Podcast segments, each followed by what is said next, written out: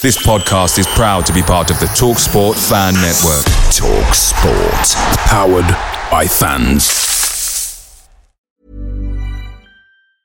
Cool fact a crocodile can't stick out its tongue. Also, you can get health insurance for a month or just under a year in some states. United Healthcare short term insurance plans, underwritten by Golden Rule Insurance Company, offer flexible, budget friendly coverage for you. Learn more at uh1.com.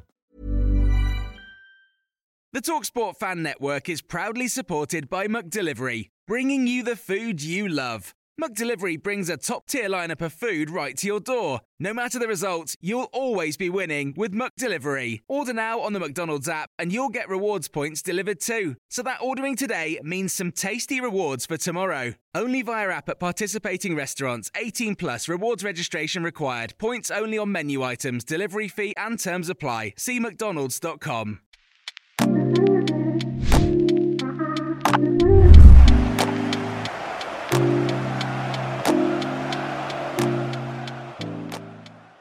Good afternoon, Cherries fans, and welcome to this latest show here on Up the Cherries in all departments. Now, we do wish it was in better circumstances, but of course, yesterday we was beaten 3-0 up at Goodison Park with mistakes at the back, no impetus in attack. What's going to happen to Iraola? Do we want Gary back? That is the question. See what I did there? We do want to discuss though Everton and Sean Dyche. You know, what sort of team are they? Why, you know, and how did they get the better on Iraola? You know, what do Everton fans think of the style last season compared to what they saw yesterday? And what happens to Iraola now? We do have a very, very special guest to discuss all of these points. And it is a pleasure to welcome on from BBC Radio Merseyside, Giulia Bould. Good afternoon, Giulia. How are you doing? I'm very well. Probably a little bit better than you are after that result from Goodison. But yeah, all good. Nice to talk to you. Yeah, and to you as well. And of course, you are one of the leading presenters from BBC Radio Merseyside, aren't you? Um, do yeah. tell us a little bit about your role. Uh, yeah, uh, so I present the Total Sport Merseyside show on a Wednesday, and yeah, I'm one of the the sport reporters. So anyone in these parts that listens will hear me at the press conferences. So we cover Liverpool, Everton, and Tranmere. Uh, quite largely, really. And uh, yeah, we've got the rugby here, big rugby area around Merseyside, because St Helens and Warrington and Widnes, and yeah, sort of any bits of sport really that I can get to do. And um, it is largely football, but that's great. That that suits me as well. Excellent stuff. Well, you was there yesterday, and you was there last game of the season when mm-hmm. Everton secured safety.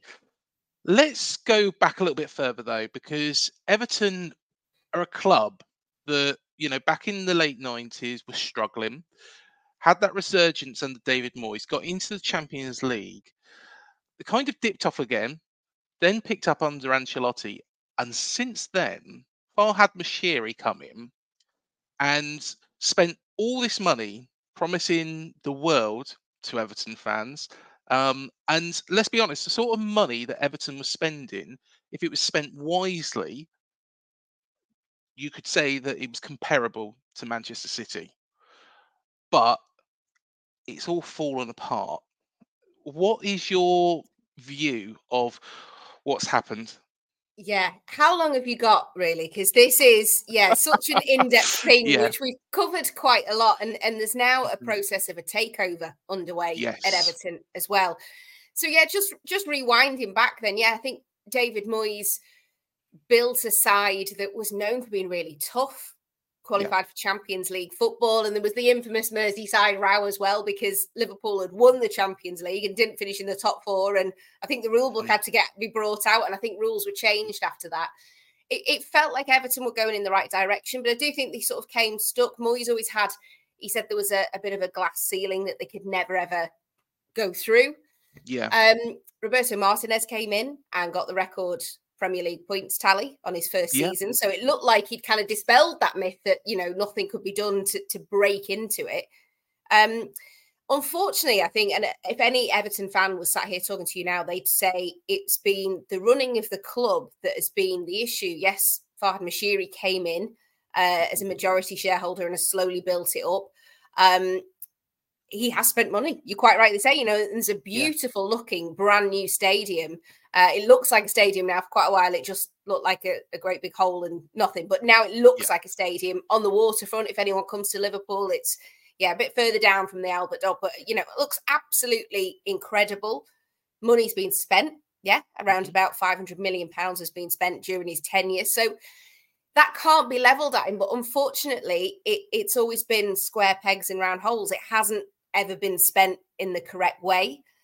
And now there is, you know, a situation where the money has stopped mm-hmm. and players are being sold off. Richarlison was sold off and it, it was fairly open. So that FFP wasn't breached. It was on the final day of June in order to ensure that there was no FFP issues.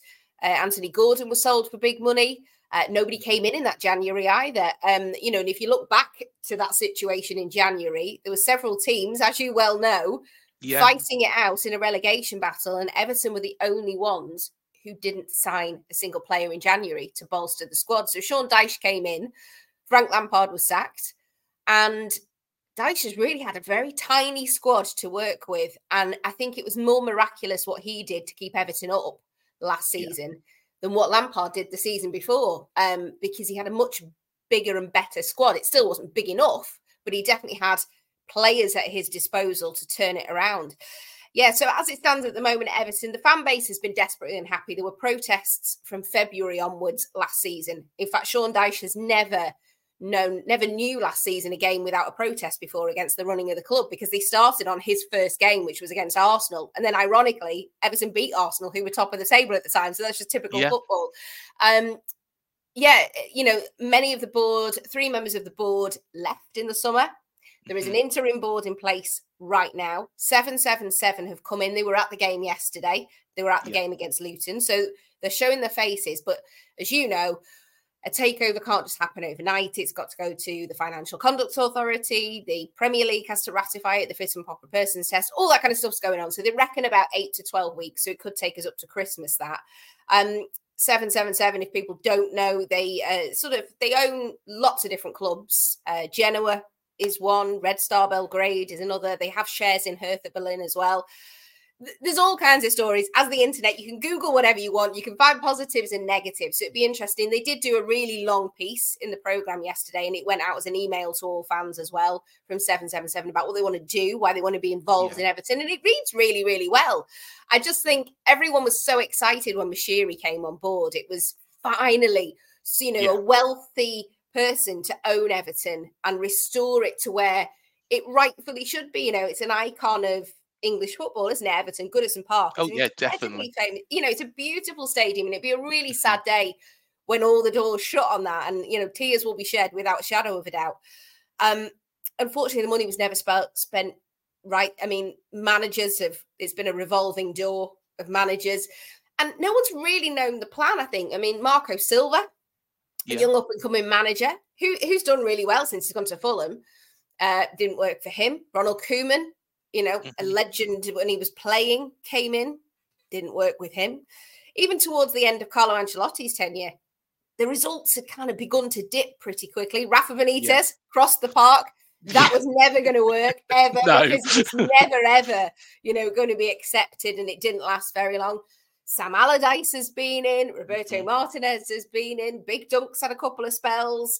Frank Lampard came in. I mean, you name it, Everton have tried yeah. it, but I think sometimes you have to make a plan and stick with it, don't you? But yeah, that hasn't been the case. Dyche is in. I'll I'll tell you now, I'm a big fan of Dyche. I think he's yeah. great. Um, but it, it's a very precarious situation at Everton still. I think one of the things that I've always thought, and I've heard murmurings from the Everton faithful that Everton fans are not happy with Bill Kenwright. Now, Bill, Bill Kenwright, of course, saved the club all those years ago. Was it about 2004, if I'm right in thinking? Yeah, I'm trying to wind that back. I think no, I think it was before then, wasn't it? Actually? Yeah, yeah, it might have well have been, but it feels that what Farhad Moshiri did was gave Bill Kenwright effectively the keys to actually do what he wanted to and he hasn't spent that money pro- correctly. do you see Bill Kenwright being part of the club moving forwards, or do you think the fans are going to get their way and get rid of? That is the million dollar question yeah. at the moment. Um, there are some fans that will, you know, stand by Bill Kenwright for what he's done at the mm-hmm. club, and and yet, and that's fine. Um, there is a huge portion of the fan base that do want him to go, and that's why it was interesting in the summer when there was the breaking news about the board. The, the, the fans were protesting not against the results at the end of last season. It was all about the running of the club, the way the board was running the club, and decisions that were being made. That was the issue. So they were very clever, the Everton fans, in that the protest was always before the game and then they go in and take the seats and get behind the team. So that was there was quite a clear distinction. Yeah. But of course, the board weren't actually at any games um, from January onwards anyway, because the club said there were some perceived threats towards them, so they weren't at the games either. Um, it was interesting in the summer though. Denise Barrett Baxendale, who was the CEO of Everton, left Grant Inglis was the finance director, was a member of the board, left, and Graeme Sharp, of course, a club legend who mm-hmm. had an advisory role really on the board. He left. The only one left was Bill Kenwright. Yeah. He is he remains on an interim board right now. He's not been going to games, he's not been at any games this season. It will be interesting. I would think for a PR purpose, 777 could look at it that we need a full change um, I think for Bill Kenwright, he's always seen it that it's his club. He's a boyhood fan, and I think he would want to remain, whether or not it might be in, you know, like a presidential role. You know, you get those presidential roles, don't you? Maybe it'd be something in that. I think for quite a lot of the fans, though, they would want to see not only an end to the Moshiri era, but also the Bill Kenwright era. And I think that's maybe you would imagine 777 they've got to be um, looking at the pr around this surely. And you'd think there's been a discussion. But as yet yet we're all in limbo. Nobody knows the situation. Mm-hmm. you know i've asked the club and i've been covering it at, at work and no we don't know what the board makeup's going to be. All i've been told is there will be new faces coming into the board but no one could confirm or deny if some would be leaving it's a shame because as you say he is a boyhood fan of everton and i think you know, it, there's no doubt that he's done his very best, or his intentions have always been good. But of course, like all human beings, get it wrong, and we wouldn't be having this conversation if it all went right, would we? Really? No, not at all. And yeah, football is a business at the end of the day, and in any business, whether you're Marks and Spencers, whether you're the corner mm. shop or a football club, sometimes you make a decision and it doesn't work out. It's the same as, you know, sometimes you sign a player and they might have all the stats going for them and you think this is it, this is the player that's going to turn around. They just don't work at all. And all that money, you know, is being spent. So, yeah, it, I don't think it's been for the want of trying at Everton. I mean, there was the infamous summer under Ronald Koeman where it felt like about 30 number 10s were bought for the team. Just money yeah. was being spent left, right, and centre. Wayne Rooney came back, which I don't really think was the best idea, but you know, mm-hmm. a legend came back. But there was a real big buzz around the club. Everton were finally spending and you know, attracting players, and people were to come, and a legend had returned. But again, it resulted in in sort of no, you know no trophies, and that's the issue. It's 28 years, you know, since a trophy, and and fans have have just seen, you know, especially with the likes of Newcastle now, and you know they've got a colossal amount of money behind them but they're, they're in the champions league and as long as you're winning unfortunately football fans as long as you're winning and as long as you're doing well nobody's really questioning how much money's being spent but you know questions arise when it's not going well eh, you know as you know and that's when people start dissecting yeah. everything and and asking who's made that decision why was that money spent and that's been the situation at everton for a very long time and you know it's not for the want of trying there's a lot of good staff that work there that want to turn it around and they want to see that club right at the back, you know, top fighting out for titles and trophies again. But it's just been nowhere near, has it? And the last couple of seasons have been draining, really draining. And I think the fans are just exhausted by it now, to be honest. Of course, you have to go all the way back to 1995 for the last trophy, the FA Cup final against Man United. It was a 1 0 win. Uh, Paul Rideout, wasn't it, that scored the goal? Uh, I think so. You're testing my knowledge here. I'm full of a cold and I'm not long out of bed. Yeah, it was a long day yesterday, but yes, uh, yeah, FA Cup was the last one. I think. Yep. Uh, yeah. Uh, and obviously, everyone harps back to the 80s as well, the 84 85 season, where yeah. Everton were, you know, pretty much the best there was. And um, Merseyside was the the sort of the football mecca, wasn't it, of, of the UK? Yes, you know, yeah. like it was you know Liverpool and Everton in finals, taking each other on and fighting out for titles and stuff. And you know that doesn't help either when you know Blues have looked over the other side of the park and seen success there. You know, there was a mm-hmm. barren spell for Liverpool for a little bit, not not as much yeah. really. I mean, there were still cups, but you know, finally got a Premier League title, and yeah, it, it's it, it's a sad time for Everton, but I do think that's what concerns me now. Although yesterday, I did. Did you go to the game yesterday? Did you yeah. travel? I mean, Goodison mm. was bouncing again yesterday, and I don't know if anyone saw there was um, a, picture went out on Everton's social media of um, a, a fancy watch that you know yeah. detects the, the noise and it said it was over 100 decibels so you know when I think I think a plane is about 120 decibels taken off isn't it I mean it was loud in there yes. and it was yeah. loud the last game of the season I think is one I will never ever forget ever. It was incredible atmosphere in there.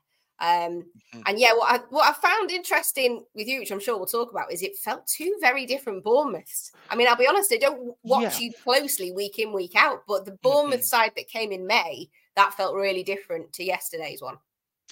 And that is actually something we'll come on to in a bit. But what I want to do is get a bit of an understanding of Sean Dyche as well, because Of course. Um, Sean was at Burnley for many years. And I think personally, he did a fantastic job with Burnley. Got them back into the Premier League, kept them there for so long. Um, but he played this style that was anti football, everything wrong with football. You know, people used to hate it. And I remember a game where literally uh, well, we were in uh, we were in complete control. Sean Dyche, it was just straight down the other end and scored. And of course, don't mention the um, defeat up at Burnley as well, um, which was where we equalised, and then uh, the referee pulled it all the way back for a Burnley penalty. but, but Sean Dyche has got this style of play that's kind of been given, or you know, it's kind of stuck with him you know, at Burnley. But yeah. is he deviating away from that at Everton, or what is what's he kind of doing? I think I think what you're trying to say that he's, he's a bit marmite, isn't he? Sure. Yeah, he is. You either yeah, love him style, or you hate him. Yeah, his style's but, a bit marmite. He doesn't like Bournemouth. Well, that's what we believe. But um, do you know what? I mean, as I said before, I, I like yeah. Sean Dyche. I think he's yeah. I think he's got a very dry sense of humor, and I think sometimes people don't always get him. Which, but I quite like that. I think he's quite funny. Um, Everton, it's been difficult for him to get any style of play because he was hit with the worst amount of injuries on a tiny, tiny squad as it was. I mean, at the end of the season, I think, you know, he had no Dominic Calvert Lewin for the majority of his games. Um, he had no recognised mm-hmm. striker. Uh, that meant because there was no cover for DCL once he was out. Um, he had his captain, Seamus Coleman, was injured and out. And, uh, yeah.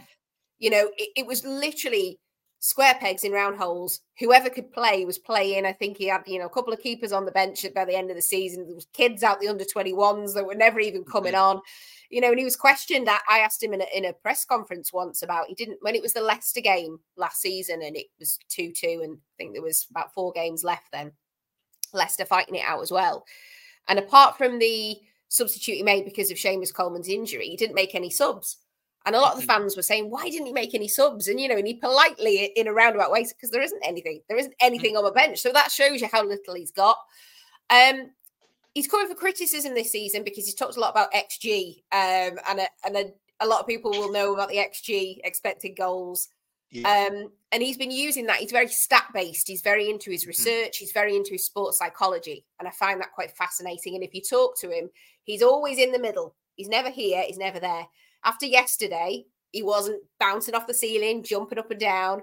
But the same as after being beaten by Luton at home the week before, again he wasn't on the floor he wasn't depressed he was it was just always the same and i think that's yeah. maybe what's needed because confidence has been tricky at everton and you know fighting constant relegation battles for so long has been quite draining so i think he's just taken the emotion out of it which which works yeah. um the xg thing upset a lot of people because they said what's the point of having xg and all these stats if the goals aren't going in the back of the net and they weren't they weren't mm-hmm. and you know it wasn't for the fact that they weren't good performances Uh, Fulham on the first game of the season at home should have probably won it, didn't. Yeah. Uh, Wolves, same situation, should have Mm-hmm. won it, didn't. Arsenal uh, in the game probably until Arsenal scored uh, and then kind of went to pieces. And Luton again should have had a couple couple of goals before Luton got into it, and it was just two set pieces that undid Everton yet again. Um, but I think he was vindicated a little bit yesterday, and there was a cheeky tweet from Everton where they retweeted the XG of uh, I think it was Mhm. Jack Harrison yesterday and said, "Oh look, it Yeah. does work." Um, it did feel like it was coming, but Mhm. yeah, I mean, what more can Sean Dyche do? He can't stand there and put the goal in the back of the net for them. I think the players seem to like him. I don't think he's lost the dressing room. Um, No. but yeah, I don't know. I don't know if it's harder for English managers. Um, I always wonder this: is it harder for an English manager? And and has said to me, he goes, you know, I'm I've got a gruff voice, I'm a skinhead, and I know people don't particularly think I'm like Pep Guardiola, but he goes, I use a lot of similar stats and and go about my way, but people don't see that, and I think it is trickier for for English managers. I don't think they're seen as sort of fancy, are they? I, I, I- don't know. I think that's kind of a perception of an English manager. We think, oh, they're quite old fashioned. Um, but you bring somebody in with um, yeah, a fancy foreign name, and everyone goes, oh, we, they know what they're doing. So I think it's probably a bit of that. I like him. I hope he stays around for a while. I think what he did last season was incredible, considering how bad it was. Um, you know, and results just were not happening whatsoever.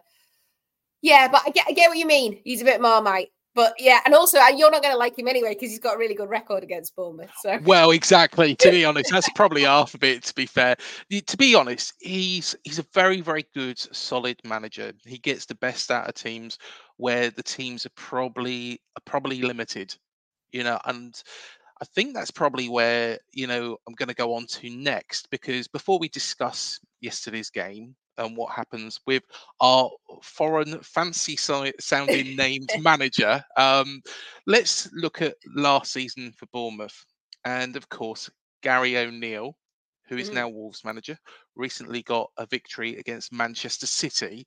yeah, Um, but that last game of the season last year, personally, I think it was a bit of a strange one. What, what was your feelings with about Gary O'Neil? Firstly, you know, from what he had done prior to that game to keep us in the Premier League, which was always going to be a tough job, considering, of course, across the park. Um, the other team that do play in red um, beat us 9 0. Scott Parker event- after that got sacked yeah.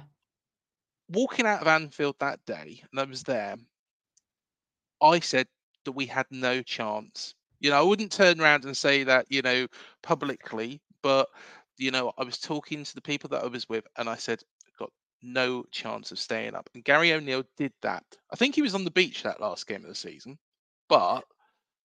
what- That's what interesting you say that because everyone at Goodison that day thought, yeah, I mean, yeah, to answer your question, firstly, yes, Mhm. I thought he did a fantastic job. Um, Mhm. and yeah, and to pick players up after some, you know, poor results as well, that's part of it, it's that sports psychology side, isn't it? I think uh, from from this side, from over here in Merseyside, everybody thought maybe that final game would have been a straight shootout, actually. And Yeah. whoever won would stay up when everyone was looking at the, you know, you try and work out the fixtures, don't you? Like, well, you might get something on that, and they might get something on that, and you're working it all out in your head. Like, I could only envisage that last game of that se- the season being just that, that shootout, as you Yeah. say. Um, but it wasn't, and we didn't have anything riding on it. But yeah, and, and he did a great job because I just remember the Mm. desperation in these parts of, well, if there's six teams in the relegation fight, that helps. And then it was five teams, and then four teams by the end of it. mm, Um, yeah, but to get Bournemouth out of it and to, to be comfortable at the I mean, that must have been a lovely, lovely feeling to have been comfortable at the end of last season because it was not comfortable sat in the stands at Goodison. uh, yeah, so I thought I was I was really surprised from from you know being here and just seeing what had gone on at Bournemouth. I was really shocked that he's now not the Bournemouth manager. So I was surprised um because for me, he seemed to do a fantastic job. And also, you know, you say he was on the beach that last game. That's not the perception here at all. Uh, mm, You know, I was sat in the stands watching that and I thought, oh my goodness me, Bournemouth have come here for the win, and this is not going to be good. And obviously, at half mm-hmm. time, it was nil nil, and the other results meant Leicester were staying up. Everton yeah. were in the bottom three. And I thought Bournemouth put on an absolute to say there was nothing riding on it. And I thought, wow, he's got mm-hmm. everybody playing really well. They obviously like the manager, they like playing for him. So yeah, it came yeah. as a massive surprise having seen that game at Goodison that he then wasn't there a, few, a, matter of weeks later.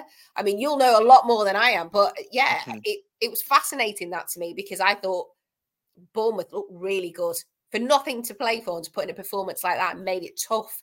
And and, and Dyche said that to me afterwards. He was like, they came came here to play, and mm-hmm. uh, yeah, there was no flip flops on, as they say. At all. No, fair enough. Fair enough. It always it seemed to be the perception with the Bournemouth fans, but of course, towards the end of the season, we after getting that vital victory against Leeds, which kept us up, we then lost the next four.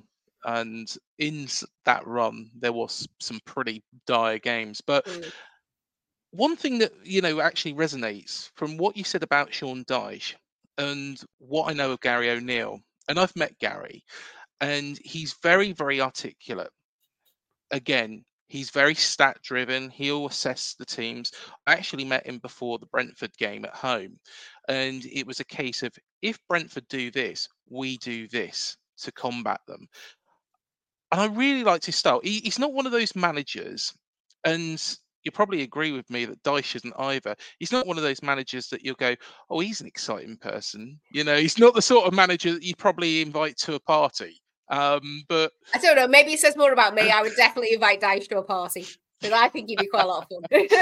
Do you know what? I think probably letting his hair down. Well, he's big into his music. He's massive into his music. Yeah. So if you needed a DJ, you could sort your, your playlist out for a party, no problem. you know what? That would be absolute quality. If a video actually surfaced of Sean Dyche on the DJ decks, that would be brilliant. I had a few of them at Everton. I think Sam Allardyce was caught at a disco somewhere, and um, Roberto Martinez was caught at a concert doing a uh, big wheels, little but big bus, little bus. I think it was the dance moves. Never lived it down. Can't see Sean Dyche. He went to Glasgow though. He went to Glasgow. Did he? he was pictured, but I don't. I can't see him being a dancer. I don't think so. Anyway, I'll ask him and I'll find out yeah, you've got to let us know the actual answer on that as well. And see if it, it see if for Gary O'Neil as well, because I'm pretty sure they, I think they get on quite well actually. Yeah. Um, you know, it'll be quite interesting to, uh, you know, Gary O'Neil's got a secret side as well. Um, I'll tell you what, let's move on to though this decision that was made during the summer for Bournemouth. So we've got rid of Gary O'Neil. My initial thought was, why have we done that? But then we bought in Andoni Iraola because the people being mentioned were Frank Lampard, of course, who was at Everton, um, Steven Gerrard, of course, le- recently left Aston Villa, and Jesse Marsch, who, of course, you know, did a very good job at Leeds. Not, um, but one thing that you know, as soon as Iraola was mentioned, was like, okay, I know a bit about this man. You know, he was at Real Vallecano you know, played a very, very attractive style of football, can see why we've done it. The problem is, is he hasn't been able to transition his style of play, which is a passing possession based play with a high press onto these players. And my concern now, and uh, do let me know if you agree, but when managers, you know, international managers come over to the Premier League, there is that it's completely different from Spain. It's completely different from Germany. It's completely different from any other league in the world, isn't it? Yeah, if you play in in the howling winds in the middle of January on a Tuesday yeah. night or something, yeah, completely different. But yeah, I agree. I sometimes don't think you can play pretty football in the Premier League. It's so mm-hmm. physical there's such yeah. talent, the pace of it. I did think what was interesting, and uh, again, I could be completely wrong, and I'm basing this on, on what I saw yesterday. Yeah. Um, I don't know. Bournemouth looked a lot slower than they did last season. Well, that, that I saw. I don't know. I don't know. Maybe that was just a one-off, so you can correct me on that. It it didn't feel as free flowing. I mean, the, obviously the defense had an absolute nightmare, and really mm. probably. Mm it should have been more. I think that was the only thing. If you're going to be yeah disappointed as an you know as an Everton fan. I think DCL had one, or if it had been on tiny bit lower on the crossbar, would have been in. Yeah. Uh, I think he had a couple of chances. Doucouré could have had another one. Onana could have had two mm. goals. Jack Harrison could have had another one. It, it was more for not hitting the target that Everton weren't, rather than anything that Bournemouth did. Um, it, it looked like he didn't change anything. I don't know. I just felt watching it. Um, he looked. Your manager set you up as if he'd never been to good. Uh, he's clearly never been to Goodison, but as if he didn't know yeah. anything about the atmosphere at Goodison, what it's like. You know, everyone's on top of the pitch. It's loud. It is. You know, the, the crowd will get into you and they'll get the players up for it. And there's the siren that goes off before Z cars, and the noise in there yesterday was fantastic. He just looked like he didn't know what Goodison was about and he wasn't prepared for it. I don't know what you think. I don't know if I've just made that up, but that's how it came across to me. And it, there wasn't really any immediate changes where he thought, oh, hang on, this is quite a fiery place, this. But he just seemed very like he hadn't done any research on what it's like to go to Everton. I completely agree. Completely agree. And I don't think he had really done, and it did, well, he probably did, but I don't, it didn't come across that he'd done much research on Everton. That it is going to be tough because we played again like we did against Arsenal, like we did against Brighton. And to be fair, against Chelsea, it worked, where it was this possession based passing football. Now, if you're going to pass the ball around and, as we saw, come out from the back like Zabarnyi did, when he lost it to James Garner. Picture the scene. All of your mates around, you've got your McNugget share boxes ready to go. Partner this with your team playing champagne football. Perfect. Order McDelivery now on the McDonald's app. There's nothing quite like a McDelivery. At participating restaurants, 18 plus serving times, delivery fee, and terms apply. See McDonald's.com. You're asking for trouble. And that is the sort of things that we've been doing this season. That's the sort of errors. But of course, because of that passing style, we haven't got that speed, that impetus up mm. front to get the ball to Solanke. Phil Billing, for example, has completely lost his way under the manager, and he's not playing that 10 role. He's playing too far back because it is this passing style. We're trying to pl- effectively pass the ball into the back of the net, and it doesn't work in this division. No, and, and it's not going to happen at Goodison either. No, um, you know, places. With, with, with the, yeah, with this with the stack, a Sean Dyche side as well. You know, yeah, is organised about you know just being a menace and getting it getting into people and flying a tackle in and um, I mean I thought Jared Branthwaite for Everton had, had a superb game at the back. He wasn't going to let yeah. anything get past him and he put some really fiery tackles in a few times. In fact, quite a few of Everton's players did.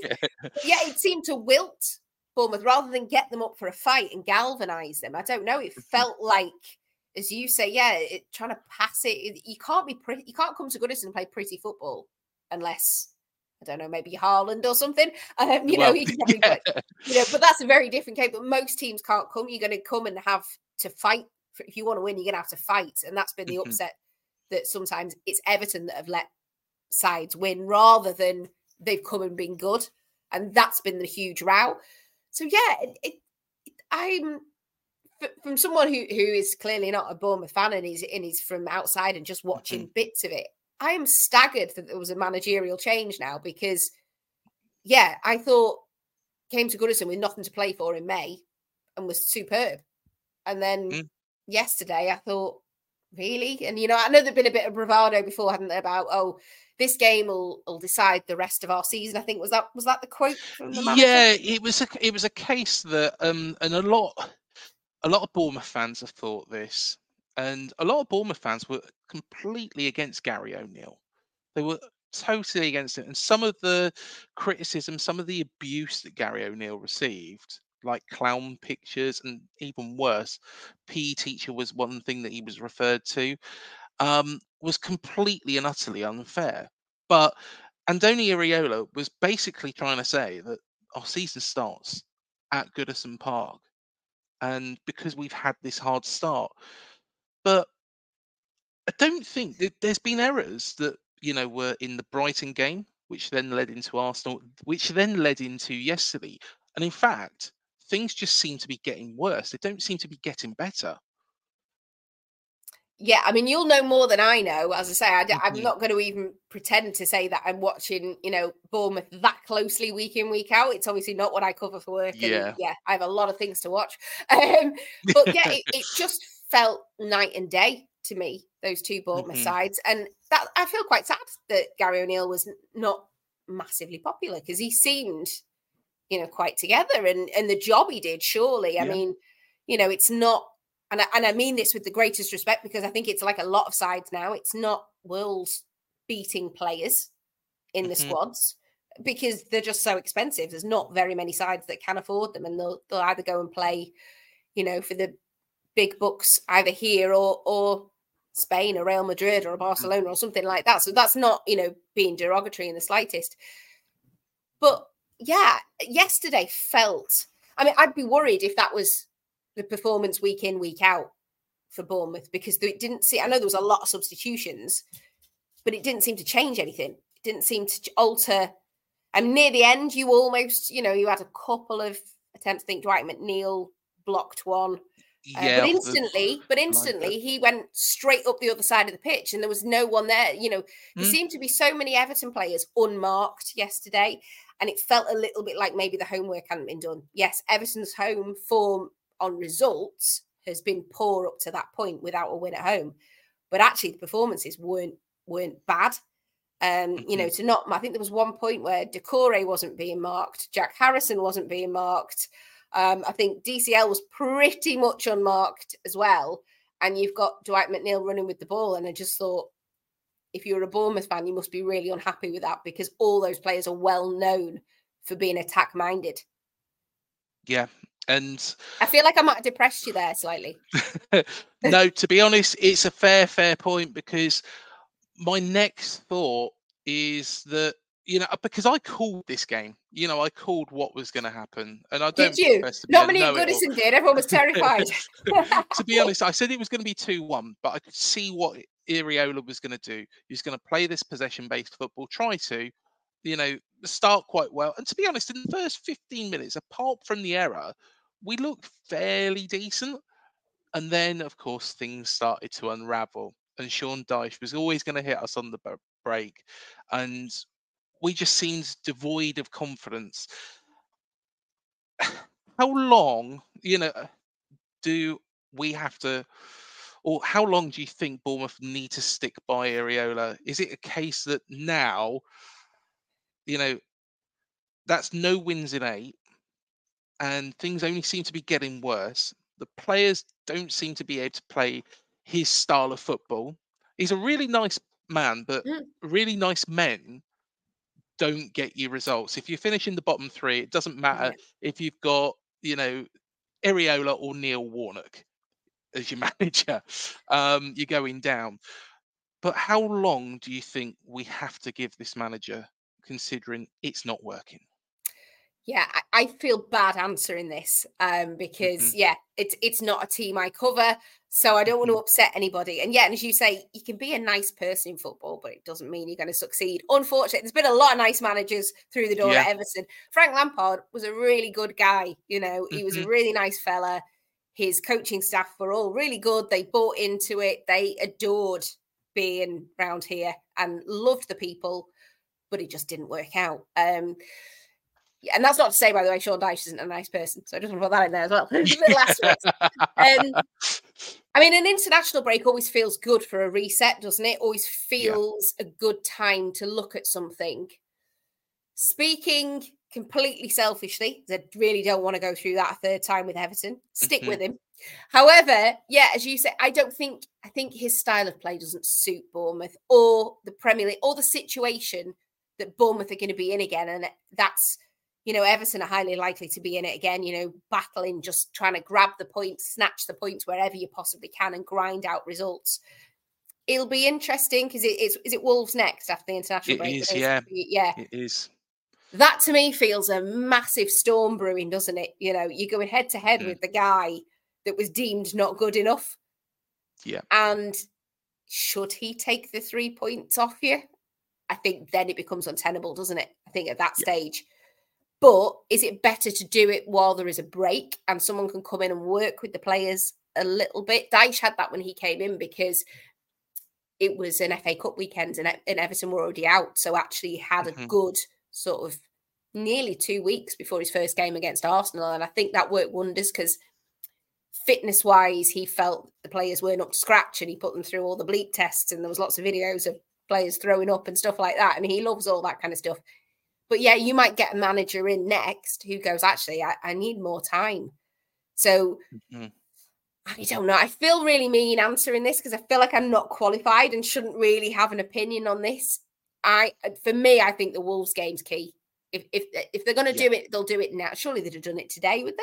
I don't know. Do they? They seem to work pretty fast, Bournemouth, because I think wasn't the, the manager yeah. place immediately. Whereas you know was, Everton, it was like a week and a half or something. Literally, it was a it was a strange one. So when Scott Parker was sacked, Gary O'Neil was interim all the way up to the World Cup, mm. and then got the job full time. Um, in this case, and of course, Bill Foley taking on the reins now, and this is a Bill Foley appointment in my eyes. It was a case that Gary was sacked, you know, early in the morning. I think it was about 11 o'clock. And I, actually, I was doing a live show at the time, and, you know, I hadn't really prepared it very well. So it was probably just an hour afterwards. And then during that, Iraola was mm. appointed. Mm. So that's how quick it was. I think personally, Gary, even back when he got given the job, was probably a dead man walking. And why yeah. I say that is that the players that we signed, because Gary or nor Iraola have actually got the reins on the players we actually bringing through the door, and that'd be quite interesting to ask you about that and how that works at Everton because those players seem to be players for Iraola. They didn't seem to be Gary O'Neil type players. They seem to be Iraola players, and I honestly thought it was going to work. You know, I, I thought when Iraola come in, the passing style, you know, was going to work against West Ham. We looked good, but it's just completely unravelled.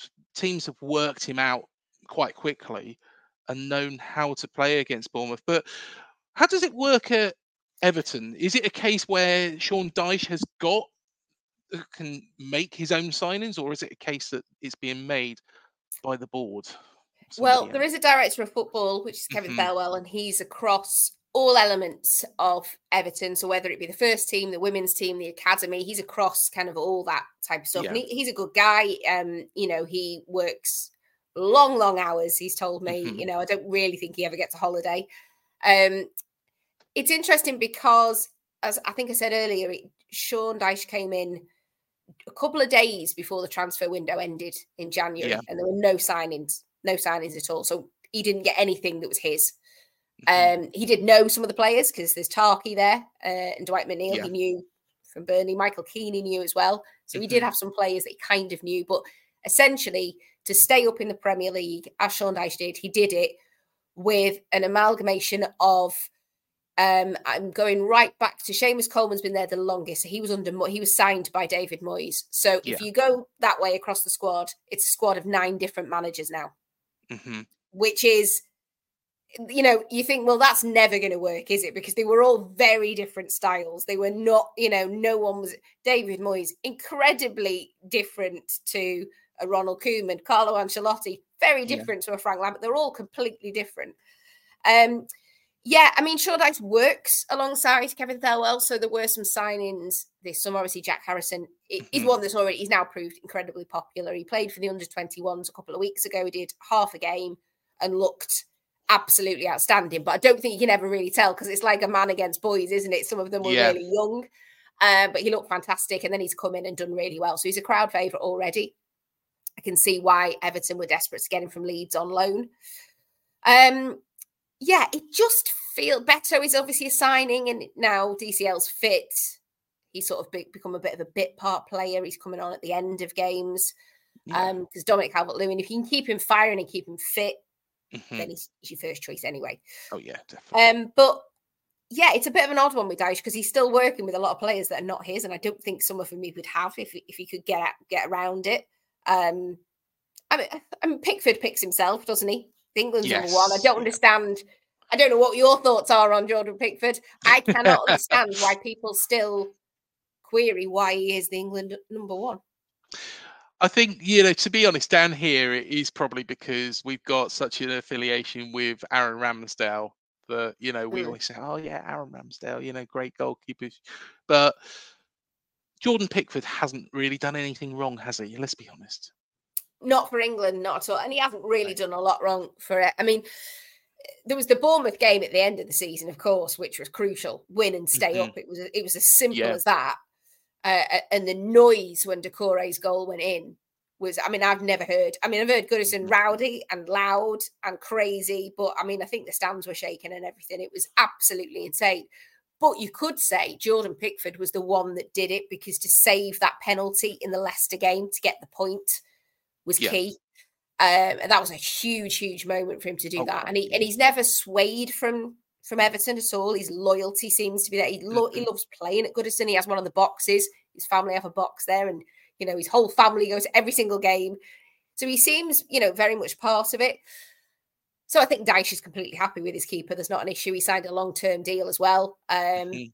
You know, probably more for insurance, but you know, just in case somebody comes in with a big dip. But yeah, he seems very happy.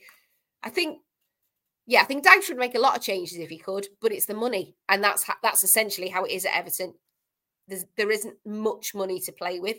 That's not a secret. It's it's fairly open now that you know any deals that are being done. I don't think Beto hasn't been paid for up front either. No money's mm-hmm. due until the end of the season. Uh, you know, loans. It's kind of working in the loan market.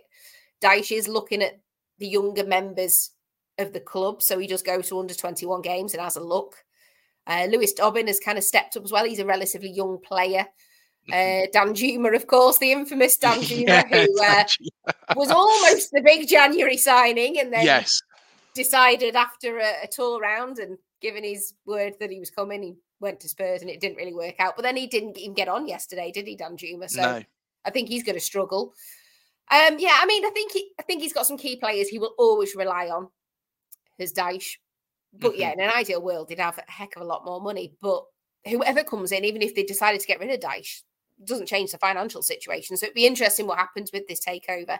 I don't think though it's going to bring with it a giant pot of cash to go and spend, you know, millions and millions and millions on a whole new starting eleven. And I don't think you change some of them anyway. But yeah, it, has been a, I think it's been a learning curve for Sean Dyche. That's for sure.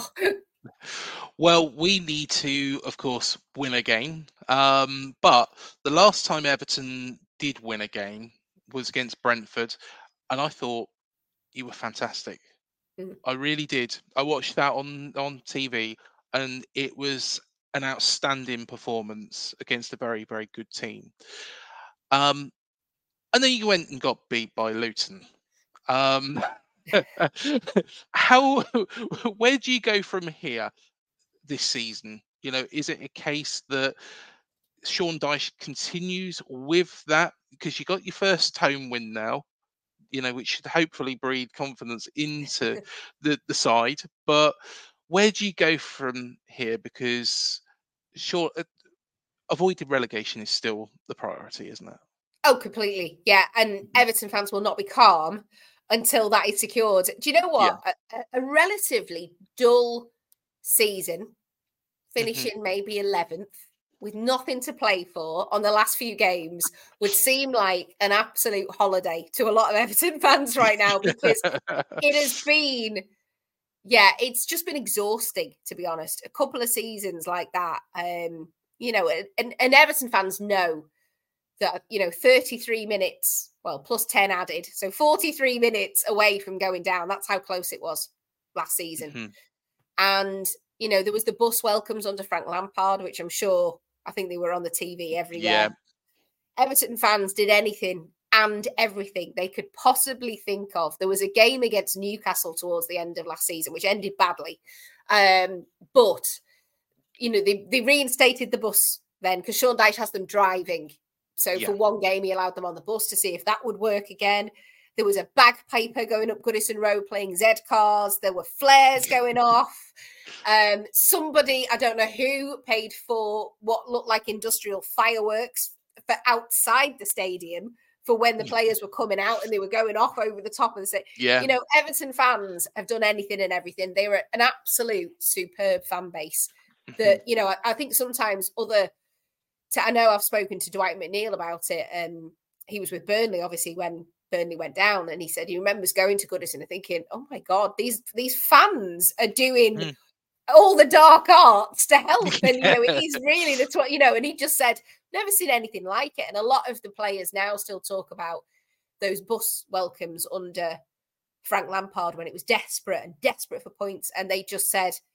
We'd never seen anything like it. And, you know, they'd then begun organising, seeing them off from away trips from the training ground, and they'd have a full full thing of the you know and these players you know frank lampard on the seat at the front you know where a tour guide would sit Yeah. and he's waving out the window and high-fiving it you know and it just kind of created something to try and get behind similar last season there was banners everywhere and Mhm.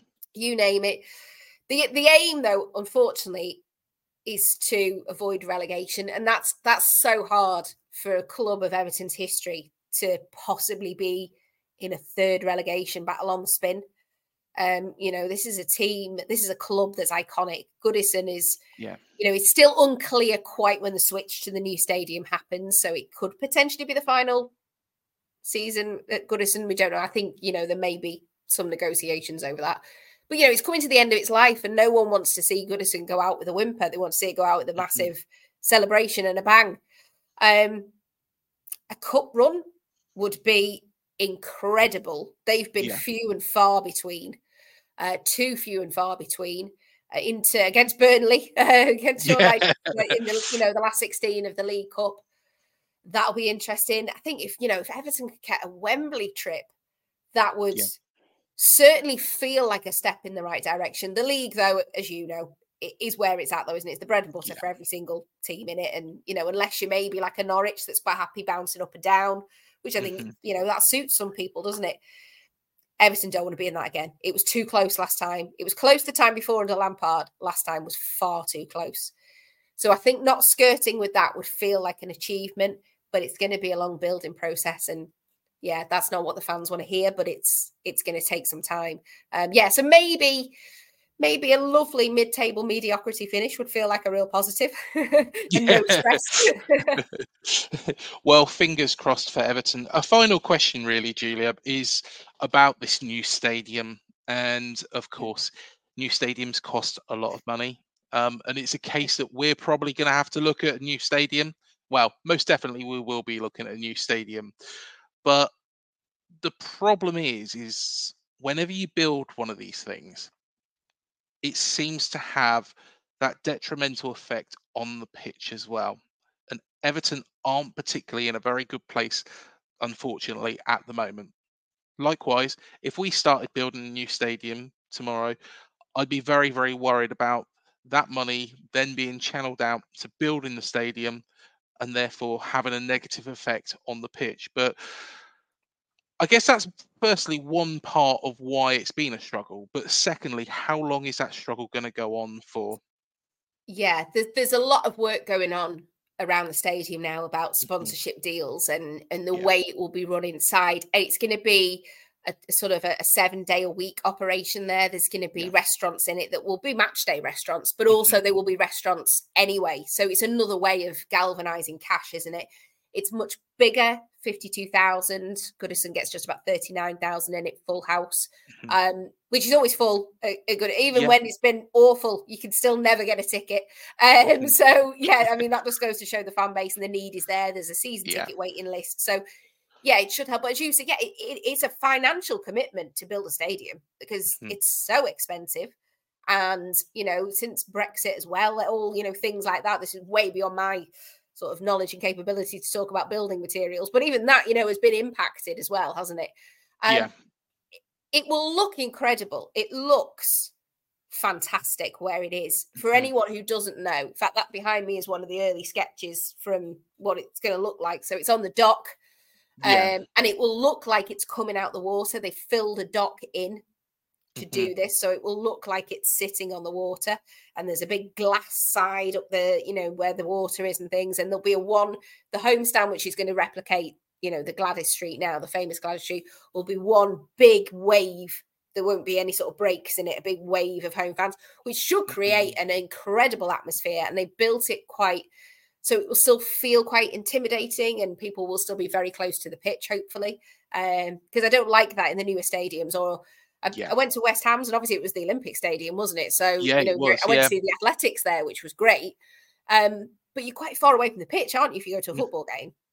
Yeah, it's just too far away, isn't yeah, it? It loses that magic. But yeah, yeah. Stayed unfortunately now it's a business. And and I hate saying that because I want mm-hmm. football to be about hearts and souls and magic and you know all that, but it's not it's a business and it's a multi-billion pound business. So yeah, you're probably in a similar situation where to get more cash in and get the big sponsors and get people interested and people wanting mm-hmm. to invest, you've got to have a brand spanking new stadium that looks the part and gets more people in the door spending. Um, but it's sad to see these homes go, isn't it? And then with that comes a financial commitment, and it yeah. will impact what you can spend on players or mm-hmm. what's going on you know, in the club right now because you've got to always have one eye on thinking, well, we've got to pay for that. You don't want to go bang because of a brand new stadium. Uh, Liverpool have done it the opposite way. They've kept Anfield and bolted on sections to it, and that looks but looks completely different now. It's huge now. Is Anfield yeah. as well, so that was a different way. It's not really the way Goodison could be done. There wasn't really any capability for doing that because you know you've been. It's literally in the middle yes. of houses, isn't it? It's literally yeah, there are people that live opposite the turnstiles. So it just was never going to be feasible to do that. Um, yeah, it's a tricky one, isn't it? And you've seen it. Spurs did it, didn't they? Built blinking brilliant stadium, mm-hmm. but it hasn't really seen. It hasn't replicated on the pitch, has it? It hasn't brought.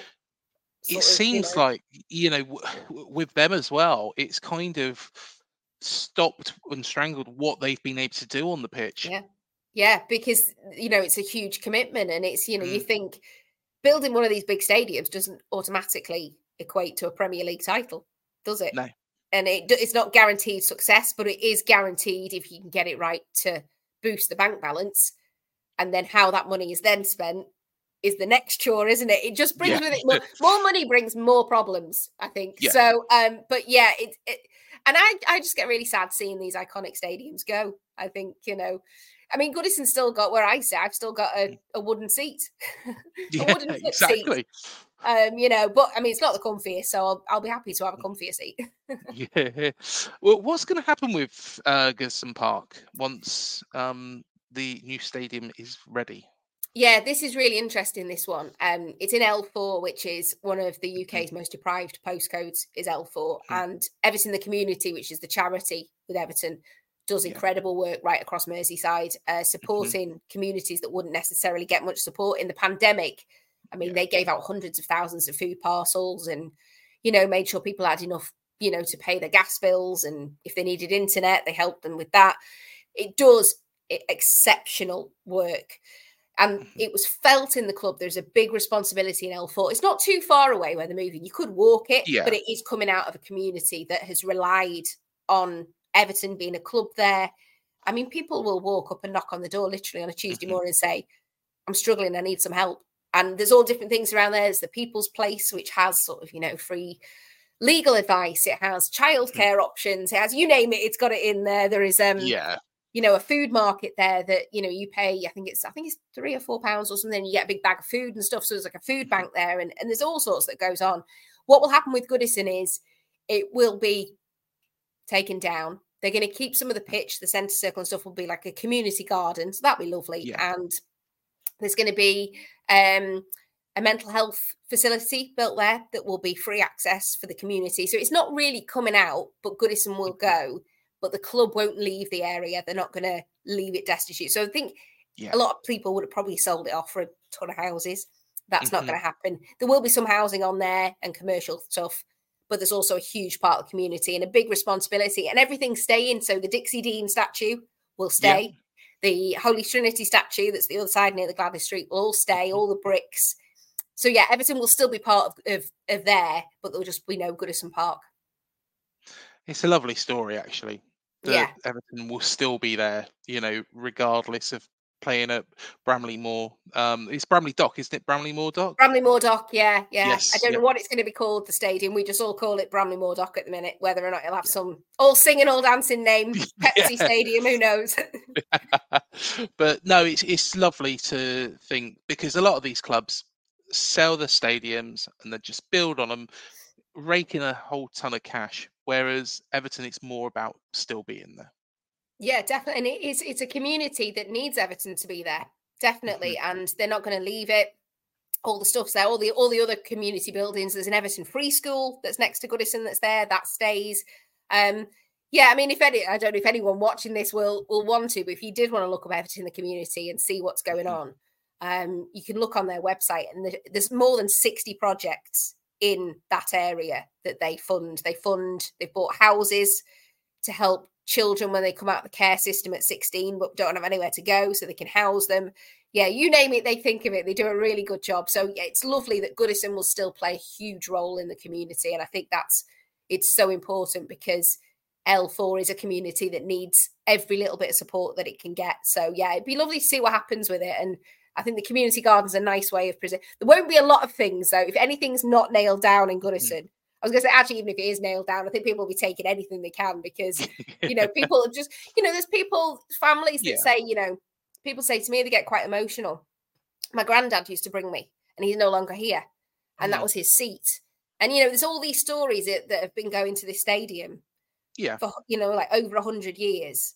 And these families that no matter what, Everton has been there for them you know, in, mm-hmm. in lots of different capacities, not just the football capacity. It's been there and supported them. And, you know, it will be a real there'll be a lot of tears that day when they go. And i think there'll be a lot of people wanting to take things. I imagine there'll probably be an auction of a lot of things um yeah. yeah but it'll be a sad day. And i think it's a sad day for football when we see iconic stadiums go. Oh, most definitely, most definitely, and it'll be nice for the fans to actually be able to have those mementos of such a great stadium, a mm. stadium that's played, you know, part in league titles, in European Championships as well. I believe even the World Cup wasn't there some games at Goodison during the 1966 World Cup. Yeah, Eusebio was played there, and he said it was the best stadium yeah. ever played at. Uh, yeah, yeah, it was a World Cup stadium. The Bramley Moore Dock one, although it's not finished mm-hmm. yet, is part of the Euro 2028 bid.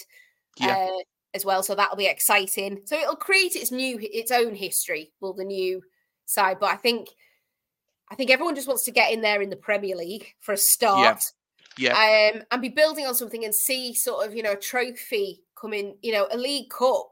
I know some people mm-hmm. do the League Cup down. It's a trophy. You get to go to yeah. Wembley and you get to have a great day out.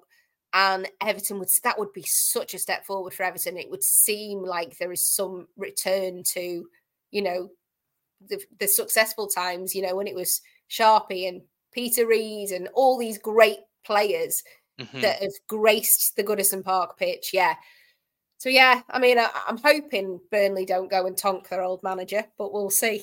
I think Dyche well, will be on it. He'll be on it. yeah, he'll know exactly how they. Well, they have got a completely different style themselves now, which yeah. isn't kind of working in the Premier League. But Giulia, it's been an absolute pleasure to talk to you today. Thank you so much for coming on the show and all the very, very best to Everton for the rest oh, of the oh, season. Thank you. It's been an absolute pleasure. Same to you. I hope you stay up and yeah, get it sorted. Fingers crossed for you. Thank you. And thank you everybody for joining us on this show. Please remember to hit the like, the subscribe, the bell button below to be alerted to any new videos we do here on Up the Cherries in all departments. Please do check out all of our interviews. We've got cherry picking as well. We'll have lots more videos during the international break as well rest assured, um, there's going to be lots of room for discussion over this period. But until the next show, up the cherries. Thanks for joining us.